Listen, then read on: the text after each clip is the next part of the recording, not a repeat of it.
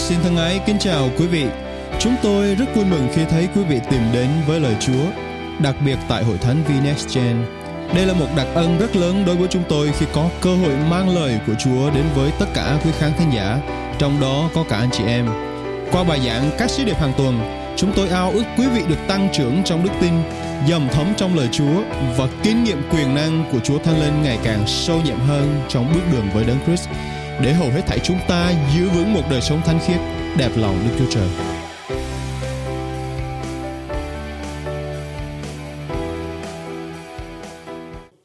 Và trong những tuần sắp tới chúng ta sẽ tìm hiểu những bối cảnh, những hoàn cảnh ra đời của Chúa. Không những vậy chúng ta sẽ học biết thêm để chúng ta hiểu về Chúa của chúng ta như thế nào. Ngài đã ra đời và mục đích của Ngài và công cuộc cứu chuộc của Chúa như thế nào một cách rõ ràng hơn.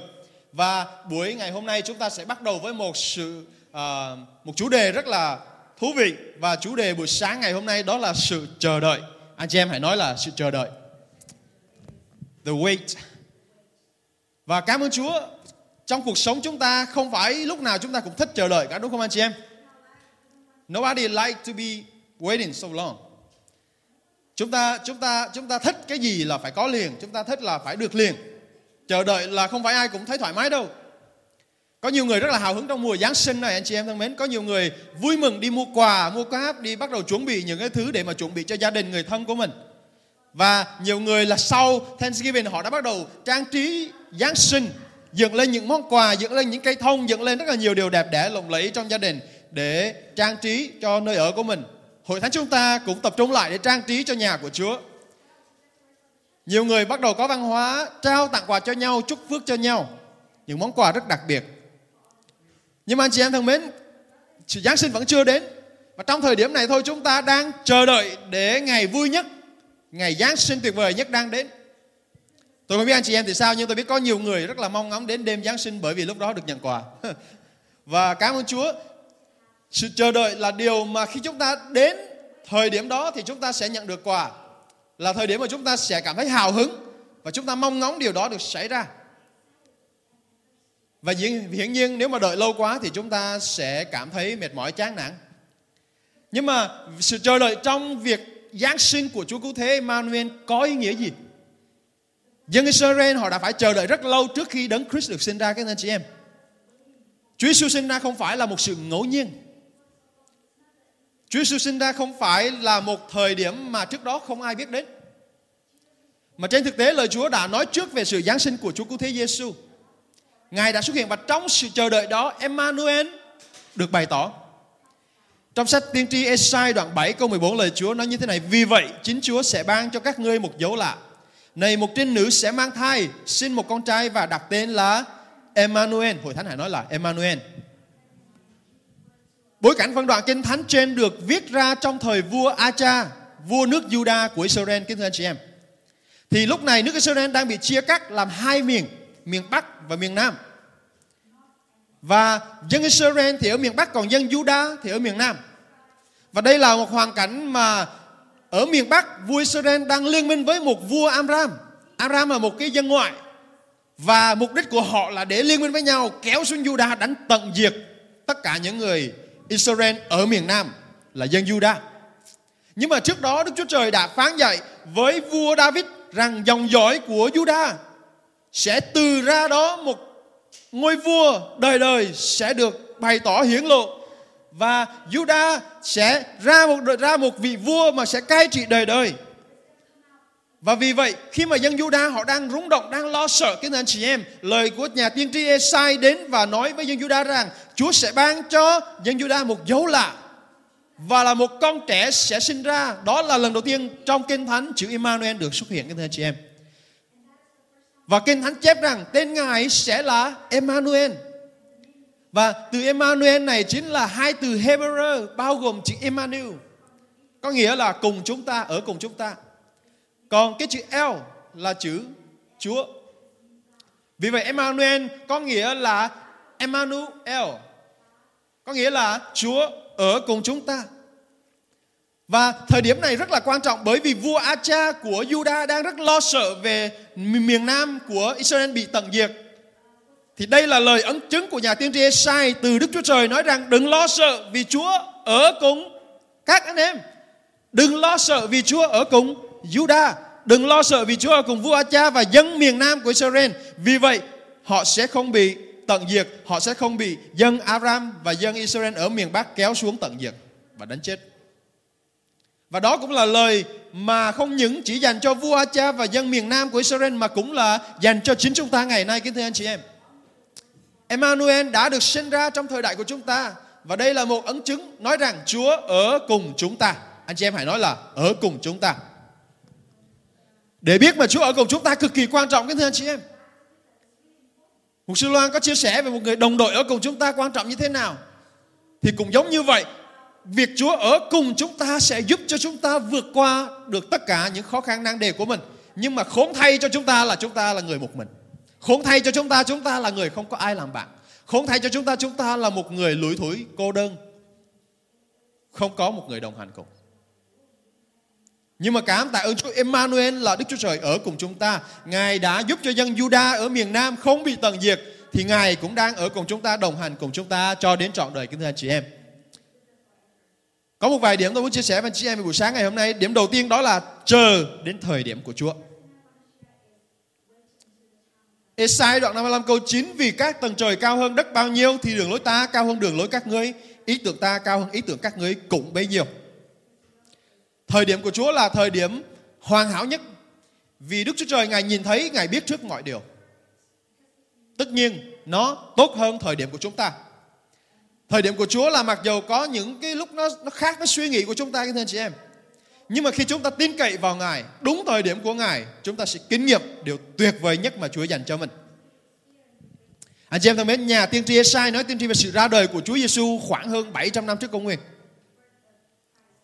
Khoảng hơn 700 năm trước khi Chúa Giêsu được sinh ra và chắc mà lúc mà nhà tiên tri nói tiên tri về Chúa đó thì chắc ông cũng không hiểu hoàn toàn những điều ông nói ra. Ông nói với vua Acha và dân Israel ở miền Nam là ờ, một dấu một đấng sẽ được sinh ra dấu lạ và đấng nó sẽ được đặt tên là Emmanuel. Chắc ông cũng không hiểu trong lý trí của mình là ủa tại sao Chúa bắt tôi nói điều này. Tại vì ông đã gặp Chúa Giêsu bao giờ đâu, ông đã biết được những việc này đã xảy ra bao giờ đâu. Trước đó 700 năm là rất là nhiều thế hệ. Đức Chúa Trời đã ban lời qua nhà tiên tri Esai. Cho nên những lời tiên tri là những lời mà đôi lúc tâm trí chúng ta không hiểu được kính thưa anh chị em. Và khi nó được ứng nghiệm thì đó là điều chúng ta biết hiển nhiên rằng đến từ Đức Chúa Trời. Lời của Chúa cũng ấn chứng trong các sách ngũ kinh rằng khi mà một nhà tiên tri mà nói lời tiên tri và nó được ứng nghiệm thì lời tiên tri đó là lời tiên tri thật và người nói tiên tri là người nói tiên tri thật. Nhưng mà chưa hết, lời tiên tri được nói ra và sau khoảng 100 năm á thì dân Israel vẫn chưa thấy sự ứng nghiệm gì. Lâu không? Rất lâu. 100 năm có thể là một thế hệ hoặc hơn. Nhưng mà vẫn chưa thấy sự ứng nghiệm gì cả. Và khi mà lời tiên tri được được nói ra sau 100 năm thì dân Israel họ ở trong tình trạng thờ thần tượng và bị Đức Chúa Trời giao phó, bị lưu đày cho dân Babylon ở miền Bắc. Họ bị cầm tù, họ bị ngược đãi, họ bị à, gươm đao, đói kém, giặc giả và họ đã phải bị đày sang Babylon là một nơi rất xa vời ở trên miền Bắc. Và anh chị em thân mến, không những lời tiên tri nó chưa được ứng nghiệm sau 100 năm mà họ còn ở trong một cái tình trạng khốn khổ Liệu dân Israel lúc đó có thắc mắc tại sao lời tiên tri của Chúa chưa được thực hiện không? Khi mà chúng ta ở trong cái tình trạng khốn khổ và lời hứa của Chúa chưa được xảy ra, liệu chúng ta có thắc mắc không anh chị em? Dĩ nhiên là có. Nhưng mà câu hỏi cho tôi dành cho là việc Chúa Giêsu giáng sinh có chậm trễ không? Không hề như vậy. Chúa Giêsu đã đến trần gian đúng thời điểm tốt nhất và hoàn hảo nhất. Thứ hai, phi đoạn 3 câu 9 lời Chúa nói chính là Chúa không chậm trễ về lời hứa của Ngài như một số người nghĩ đâu.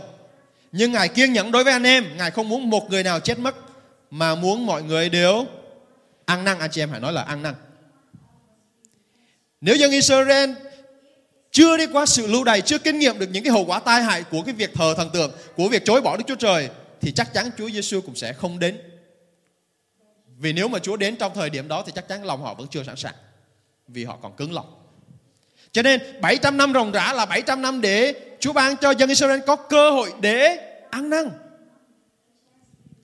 Nếu mà lòng họ chưa sẵn sàng, Chúa sẽ không đến. Cho nên một điều tương tự như vậy trong chính đời sống của chúng ta Nếu mà ngày nay tấm lòng chúng ta chưa sẵn sàng cho Chúa Chưa đầu phục Ngài Chúng ta vẫn sẽ phải chờ đợi Đức Chúa Trời là đấng nhìn thấy tấm lòng của mỗi người Và Ngài biết thời điểm tốt nhất Tuy nhiên lòng chúng ta phải sẵn sàng cái thưa anh chị em. Cũng giống như một người cha, người mẹ mua cho người con một món đồ. Ở đây có ai con mình 5 6 tuổi đã mua cho cái iPhone 14? Dĩ nhiên là không đúng không? Nhưng mà khi mà con mình có thể 16, 17 tuổi, 18 tuổi bắt đầu có sự khôn ngoan, có sự hiểu biết, có được sự control, biết tự kiềm chế bản thân để sử dụng những thứ như vậy như iPhone hay là laptop thì bắt đầu cha mẹ mới bắt đầu đầu tư mới mua cho cho, cho chúng nó. Đức Chúa Trời đối với chúng ta cũng vậy nếu mà chúng ta chưa sẵn sàng để quản trị những điều tốt mà Chúa ban cho chúng ta kính thưa anh chị em, anh chị em vẫn phải chờ đợi đến thời điểm chúng ta sẵn sàng. Dân Israel họ đã chưa sẵn sàng trong thời điểm đó.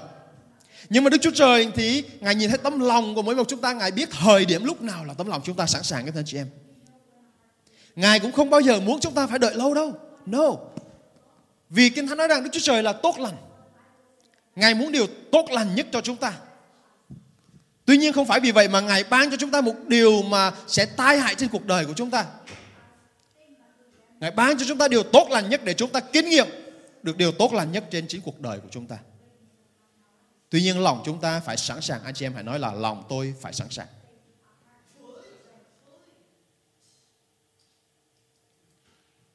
Ngay mà những lúc tôi còn cảm thấy mình khi mình còn độc thân thì mình muốn làm gì được đó, mình lên kế hoạch ý tưởng điều gì thì mình làm điều đó. Nhưng mà khi đã kết hôn rồi đó thì tôi không còn như vậy nữa. Phải bàn bạc. Hai vợ chồng phải ngồi xuống bàn bạc để xem điều nào tốt nhất. Và những lúc mà ngồi xuống bàn bạc như vậy để làm một điều gì đó, quyết định một điều gì đó, nó cần sự kiên nhẫn đúng không anh chị em? Và tôi phải học cách để dâng thời điểm lên cho Chúa.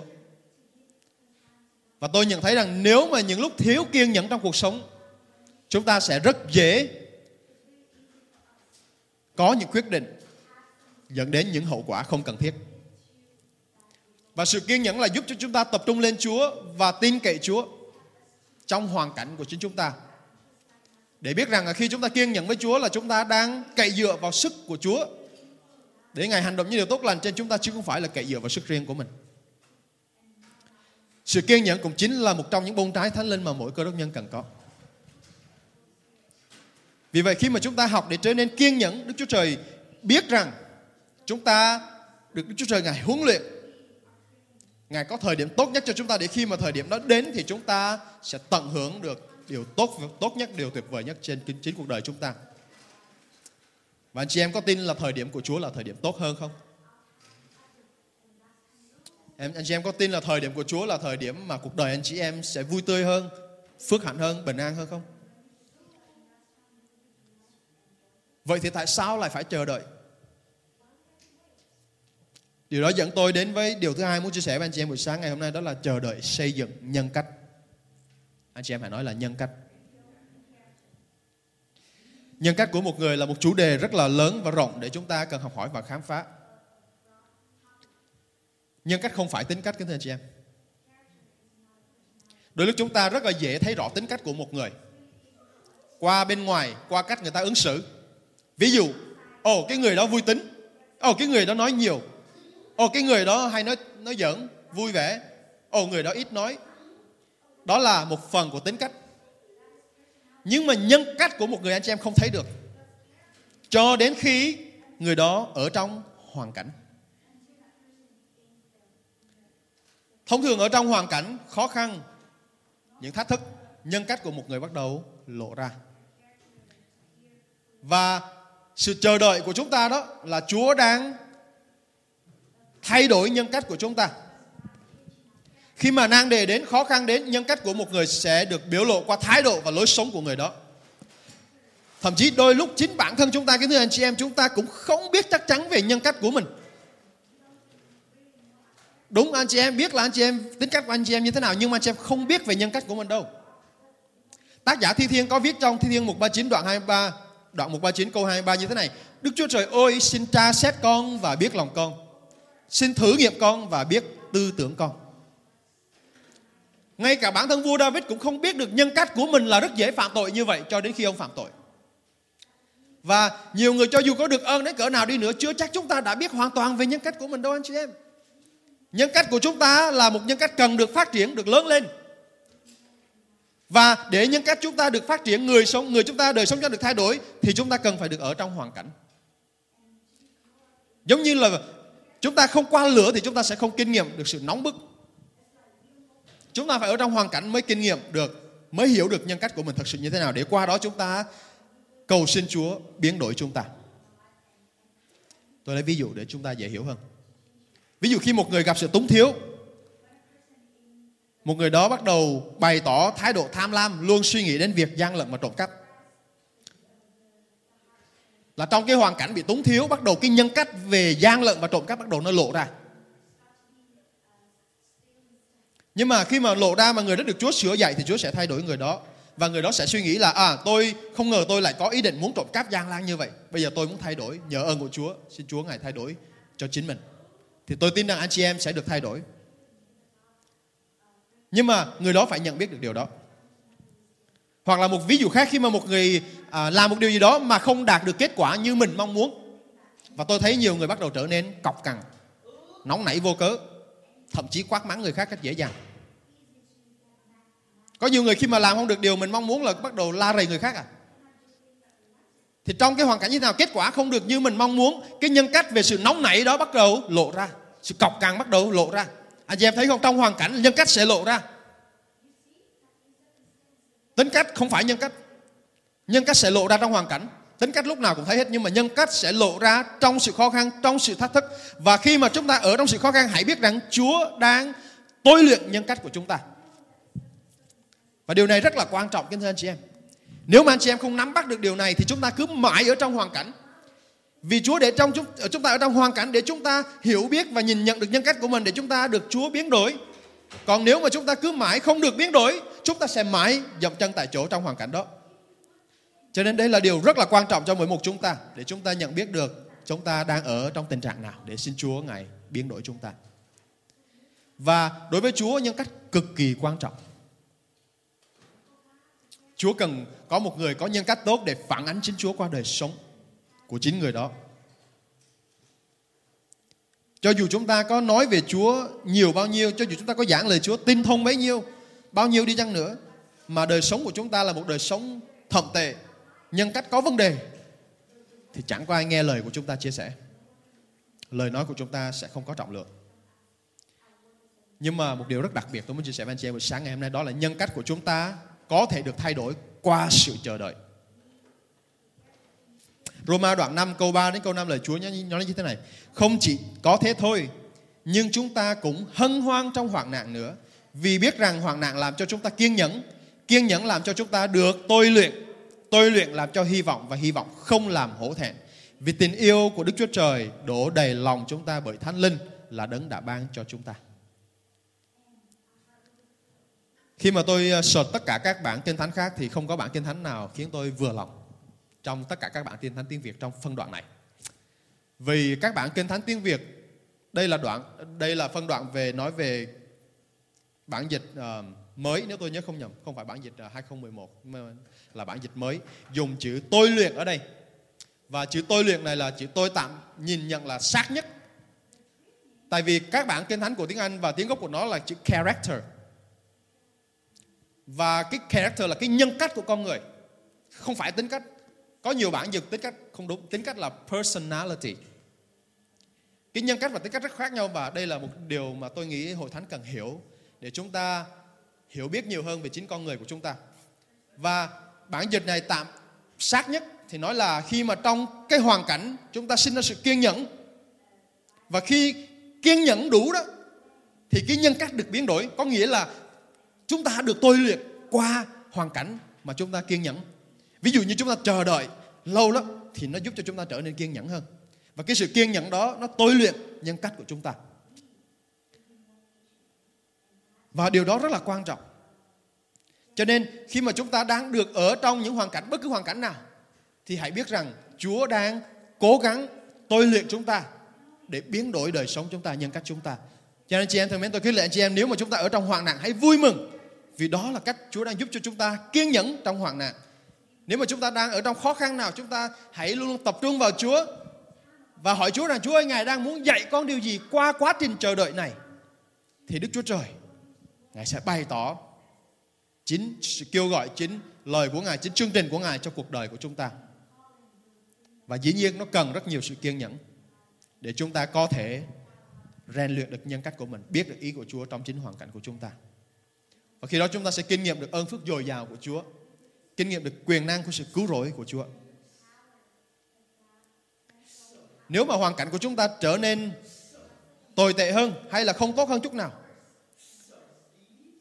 thì tôi vẫn khuyên anh chị em hãy tiếp tục ca ngợi Chúa và chúc tán Ngài. Nếu mà những việc chúng ta làm, những ý định của chúng ta nó trở nên ngược lại với ý muốn của chúng ta, không xảy ra như ý của mình mong đợi, thì chúng ta cũng hãy dâng tất cả những điều đó lên cho Chúa vì Ngài đang tế trị hết trên tất cả mọi sự và kể cả đời sống của chúng ta. Amen anh chị em. Cảm tạ Chúa. Xin Chúa Ngài ban phước cho chúng ta để chúng ta thấy được rằng nhân cách của chúng ta cần được biến đổi.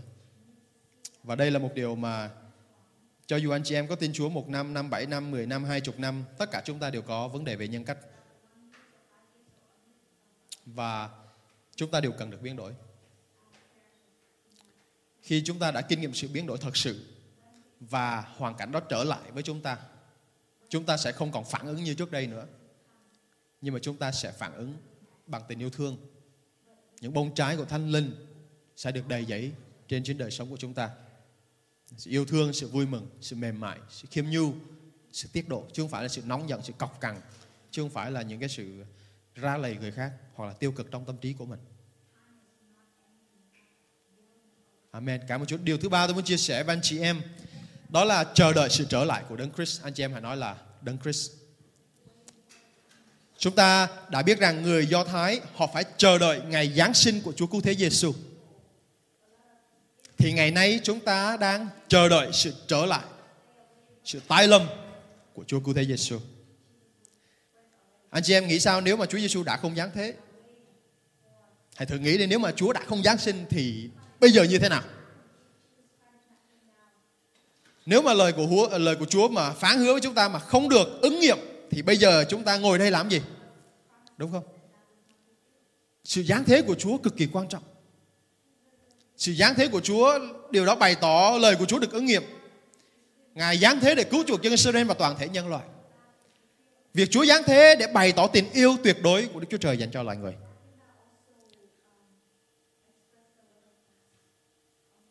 Nhưng mà trong hoàn cảnh của chúng ta hiện tại chúng ta biết rằng Đức Chúa Trời Ngài đã, Chúa Giêsu Ngài đã đến thế gian rồi. Ngài đã Giáng sinh rồi. Ngài đã đi qua thập tự giá rồi. Ngài đã chịu chết và đã sống lại cho chúng ta rồi để những ai đạt được đức tin nơi Ngài sẽ được cứu rỗi đời đời. Nhưng mà trong quá trình Chúa ở trên đất này Ngài còn phán hứa với chúng ta nữa là ta sẽ trở lại và đây là hy vọng cho chúng ta kính thưa anh chị em. Và Chúa sẽ trở lại để phán xét thế gian. Chúa Giêsu sẽ trở lại như con sư tử rống mạnh mẽ quyền năng để phán xét thế gian này. Trong Luca đoạn 12 câu 40 lời Chúa phán như thế này, các con cũng phải sẵn sàng vì con người đến trong giờ các con không ngờ. Con người viết hoa nói về Chúa Giêsu ở đây. Ngài sẽ đến trong thời điểm chúng ta không ngờ cái anh chị em. Chúa Giêsu sẽ trở lại vào thời điểm mà không ai biết trước. Các thiên sứ cũng không biết trước. Ngay cả chính con người cũng không biết trước. Chỉ một mình cha mà thôi. Đó là lý do chúng ta phải sống một đời sống luôn luôn sẵn sàng, luôn luôn tỉnh thức. Tôi sẽ đọc cho anh em một đoạn kinh thánh rõ ràng hơn nữa trong Matthew đoạn 24 câu 6 đến câu 24 như thế này về các dấu hiệu sau này của ngày sau cùng. Các con sẽ nghe về chiến tranh và tin đồn về chiến tranh. Hãy thận trọng đừng bối rối vì việc này phải xảy ra. Nhưng chưa phải là cuối cùng đâu. Vì dân này sẽ nổi lên nghịch với dân khác, nước nước nọ chống với nước kia, đói kém, động đất sẽ xảy ra nhiều nơi. Tất cả những điều này chỉ là khởi đầu của cơn đau, của các cơn đau sắp chuyển dạ. Khi ấy người ta sẽ nộp các con, khi các con bị hoạn nạn và giết chết các con. Các con sẽ bị mọi dân tộc thù ghét vì danh ta. Bây giờ nhiều người sẽ vấp phạm phản bội nhau, thù ghét nhau. Nhiều kẻ tiên tri giả sẽ xuất hiện và lừa gạt nhiều người. Và vì tội ác gia tăng nên lòng yêu mến của nhiều người sẽ nguội dần. Nhưng ai bền trí cho đến cùng thì sẽ được cứu. Tin lành về vương quốc Đức Chúa Trời sẽ được rao giảng khắp đất để làm chứng cho muôn dân. Bây giờ sự cuối cùng sẽ đến. Chúng ta thấy rất rõ ràng những cái dấu hiệu về chiến tranh, những dấu hiệu trên đất về sự lừa gạt, lòng yêu mến sẽ nguội dần. Các tiên tri giả xuất hiện sự lừa gạt tràn lan nước này chống nước kia nước nọ chống nước khác và những dấu hiệu này anh chị em nhìn quan thử đi chúng ta đang ở trong thời điểm đó chúng ta đang ở trong thời điểm mà kinh thánh miêu tả là những thời điểm là những dấu hiệu của sự cuối cùng đã đang sắp đến rồi. Và nó có thể sẽ đến bất cứ lúc nào. Vì Chúa Giêsu tái lâm có thể đến, có thể ngay sau bài giảng này. Có thể ngày mai, có thể tối hôm nay khi chúng ta đi ngủ. Bất cứ lúc nào kính thưa anh chị em. Trong Luca đoạn 21 cũng là một cái bối cảnh như vậy. Và bày tỏ một khía cạnh khác nữa về các điểm lạ khác. Câu 25 27 lời Chúa nói như thế này: sẽ có các điểm lạ trên mặt trời, mặt trăng và các ngôi sao. Còn dưới đất các dân sầu não rối loạn trước biển cả ba đào gầm thét người ta ngất đi vì kinh hãi trong khi chờ đợi những gì sắp xảy ra cho thế giới vì các quyền lực trên trời sẽ bị rung động. Bây giờ thiên hạ sẽ thấy con người lấy đại quyền, đại vinh mà ngự đến giữa đám mây. Đoạn kinh thánh này nói rằng là Chúa Giêsu ngài sẽ ngự đến đại vinh, đại quyền, đại uy mà đến trên đám mây. Kính thưa anh chị em, và mọi mắt trên đất, thiên hạ đó, mọi mắt trên đất sẽ nhìn thấy ngài. Cho nên chúng ta biết rằng lời Chúa Ngài hứa rất nhiều về sự trở lại của Ngài, sự tái lâm của Đức Chúa Trời. Sorry, sự tái lâm của Chúa Giêsu để phán xét thế gian này. Nhưng mà đối với những người không biết Chúa, có thể đó là một sự lo sợ, sự nơm nớp lo sợ vì cái thánh nói rằng những cái người mà bắt đầu họ lo sợ về những việc sẽ, sắp xảy ra, ví dụ như Covid xảy ra thì họ lo sợ về những cái vấn đề khác, về tệ nạn xã hội, về kinh tế bị thoái hóa, họ luôn luôn lo sợ và nơm nớp nhưng mà Chúa của chúng ta là đấng đã ấn chứng chúng ta rồi. Thì chúng ta là con cái Chúa chúng ta thay vì lo sợ chúng ta có hy vọng về Ngài. Và vì hy vọng đó sẽ giúp cho chúng ta vượt qua được tất cả những hoàn cảnh trong đời sống chúng ta. Và sau khi nhân cách của một người mà được tôi luyện đó thì lúc đó đang đang nó đang hình thành trong lòng trong tâm trí chúng ta một cái sự hy vọng rất cao, rất lớn về Chúa của chúng ta. Chúng ta xem lại Roma đoạn 5, tập trung vào phần câu 4 và câu 5 phần đầu. Kiên nhẫn làm cho chúng ta được tôi luyện. Tôi luyện làm cho hy vọng và hy vọng không làm hổ thẹn. Một, một số bản dịch khác nói là và hy vọng sẽ không làm cho chúng ta thất vọng. Chúng ta sẽ không bị thất vọng vì hy vọng của chúng ta trong Chúa, trong sự trở lại của Chúa rất lớn các anh chị em.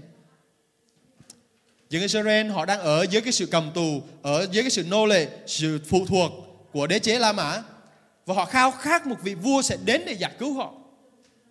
Và họ có hy vọng về điều đó. Bởi vì khi Chúa Giêsu xuất hiện, nhiều người họ vui mừng.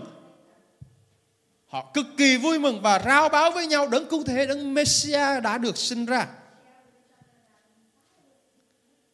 Và bây giờ chúng ta thì lại hy vọng một lần nữa trở lại của Chúa Giêsu nhưng mà Ngài sẽ trở lại để phán xét chúng ta.